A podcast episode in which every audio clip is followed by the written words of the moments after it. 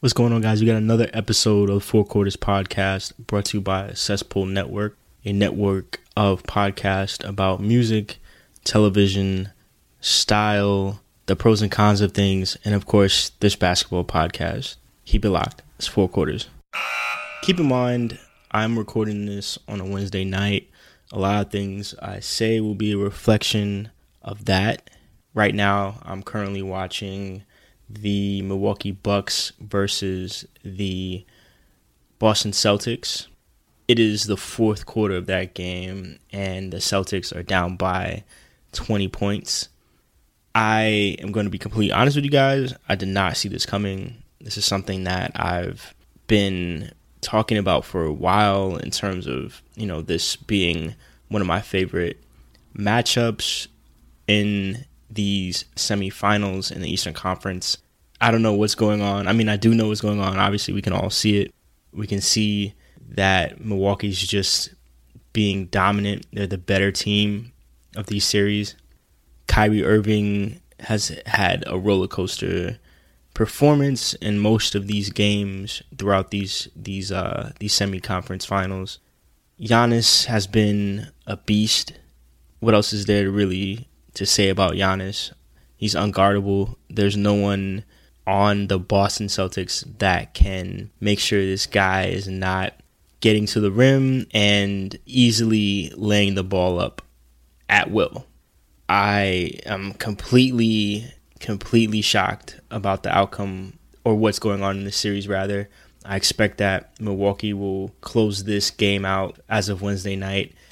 Milwaukee is clearly the better team. Despite what I've said, I really am looking forward to seeing the Bucks in the Eastern Conference Finals against. I'm gonna go ahead and, and pick uh, Toronto. I believe Toronto's who I've been going for for my prediction out of that series. Hopefully, I'm not wrong about that either. I think a Milwaukee versus Toronto matchup would be pretty interesting. I would expect Kawhi to guard Giannis, or if not, someone who maybe uh, maybe Siakam. I don't really anticipate Ibaka being able to do that just because of Giannis's quickness and his lateral swiftness. So I, I would I would think that uh, Toronto's coach would definitely assign uh, Kawhi the task to guard Giannis in that situation. One thing I will say about the Raptors series right now, I again I'm not a believer in the 76ers. I think they have moments of brilliance and I also think they have moments where they look like a team that doesn't belong in the NBA playoffs. I'm not a believer in Jimmy Butler. I'm not a believer in Joel Embiid. Joel Embiid confuses me. He makes me upset by the things that he does. Yesterday, he was seen looking at the stat sheet on the bench. Well, not yesterday, but the last game, rather. Looking at the stat sheet on the bench. Charles Barkley completely tore him a new one about that, and rightfully so. You should not be looking at the stat sheet while your team is being destroyed, what are you looking at the statue for? Are you you trying to see like, oh, am I getting a triple double tonight? Like, come on, bro. Like, what are you doing? So, I don't. I've never been a Joel Embiid fan. I'm not a hater, but I just don't like his his demeanor. He reminds me of a Dwight Howard. Although he Dwight Howard is very likable, Joel Embiid also can come off as likable, but he has some very head scratching moments. So, with that being said, I thoroughly expect Toronto to close out this series and move on to the Eastern Conference Finals. Switching gears to the Western Semi Conference Finals in regards to the series of Portland and Denver Denver kind of just coming off this amazing win in their last game against Portland, 124 to 98. Denver Denver is just one of those teams that surprises me every time. I don't know why. I guess cuz I haven't really paid close enough attention to them during the regular season. I mean, obviously they're a number 2 seed for a reason. They're stacked with talent. They have a great coaching staff. They have guys that play unselfishly they have a few guys who you can absolutely rely on. Uh, Nikola Jokic being one of those guys who is an extremely intelligent passing big man, also a very methodical scorer. Jokic in in that last game, he played 34 minutes, 25 points. You got a guy like Millsap who who's a, a seasoned veteran giving you 24 points in that game as well. Jamal Murray, 18 points in 33 minutes. When you got five guys, six guys in double figures, it's just it's just a recipe for for success. I mean, and you're not turning the ball over. You have guys on the floor at all times who are able to distribute the ball in a very intelligent manner. You're going to be out in front. Now, Portland side, they didn't really have that many guys contributing points wise. Damian Lillard, of course, is always going to get his. He had 22 and 32 minutes. Rodney Hood, who's who's kind of stepped up a lot throughout these playoffs. He only had 14. And you look at what really sticks out to me when I look at this box score is CJ McCollum, who only had 12 points in 28 minutes. Now, if you're starting and your name is CJ McCollum, you have to contribute more. You absolutely have to. You are part of this backcourt tandem, this awesome backcourt tandem with, with your partner Lillard you got to make sure you're showing up. There's no there's no excuse to have under 20 points. This is the NBA playoffs. This is the semi conference finals in the West. You can't do that. Absolutely not. It's inexcusable. And I think a lot of a lot of that goes to, you know, maybe some some jitters, okay, which is understandable. These guys are still young. I think McCollum and Lillard are, you know, despite being so young, still are seasoned guys when it comes to playoffs and and knowing what it takes to win. You can't keep getting knocked out in the second round. You can't keep getting knocked out in the first round. You keep coming here. And granted, this is probably Portland's best season in a while. They're three seed, you know, led by Lillard McCollum. You have the addition of Enes Kanter via the Knicks waiving him and Portland picking him up. He's been a real spark coming off the bench. You've seen him kind of kind of bring his his whole heart and soul into this game. That's got to be very inspiring for the rest of the team.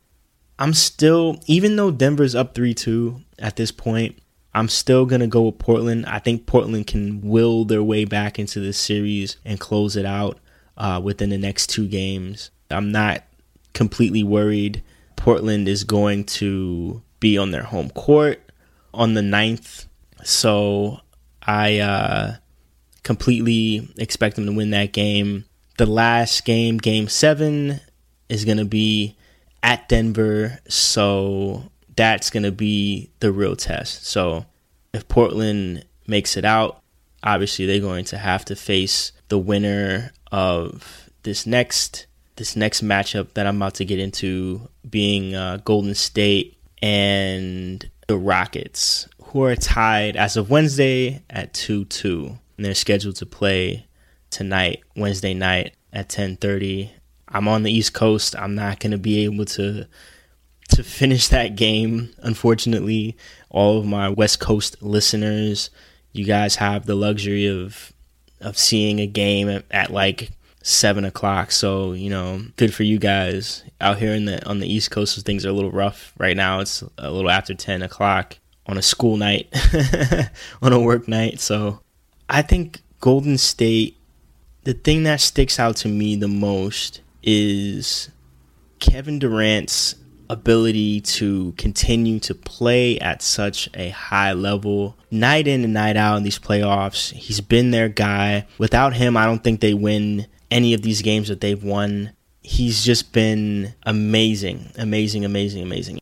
The thing that really shocks me as well is Klay Thompson. If you're if you're Steve Kerr, you got to be a little worried about that. I mean, that's not that's not something that's going to happen every night, but you absolutely expect Kevin Durant to be on clicking on all cylinders each game. You absolutely expect Steph Curry to be clicking on all cylinders each game. Klay's kind of that X factor. You know, if he's scoring 15 plus, you're absolutely going to win.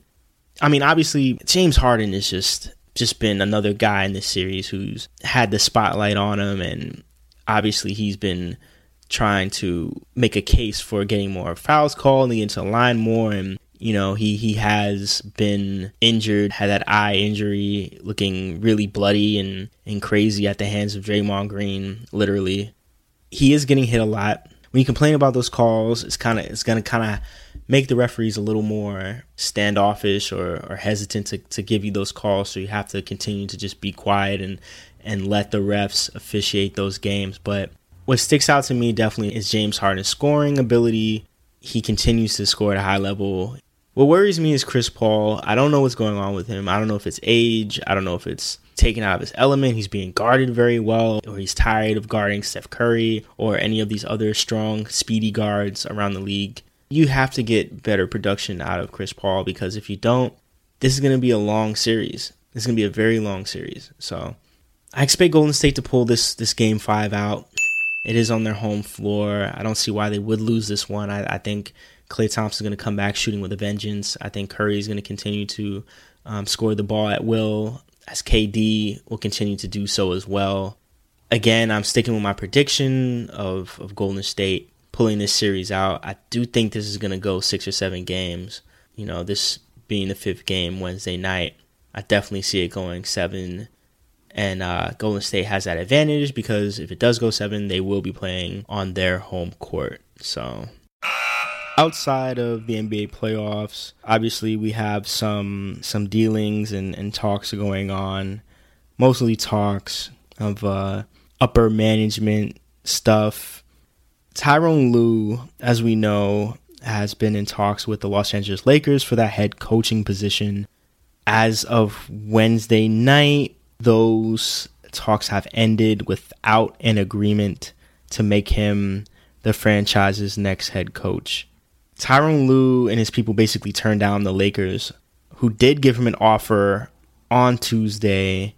The team also on Wednesday offered Tyronn Lue a deal in the range of three years and $18 million.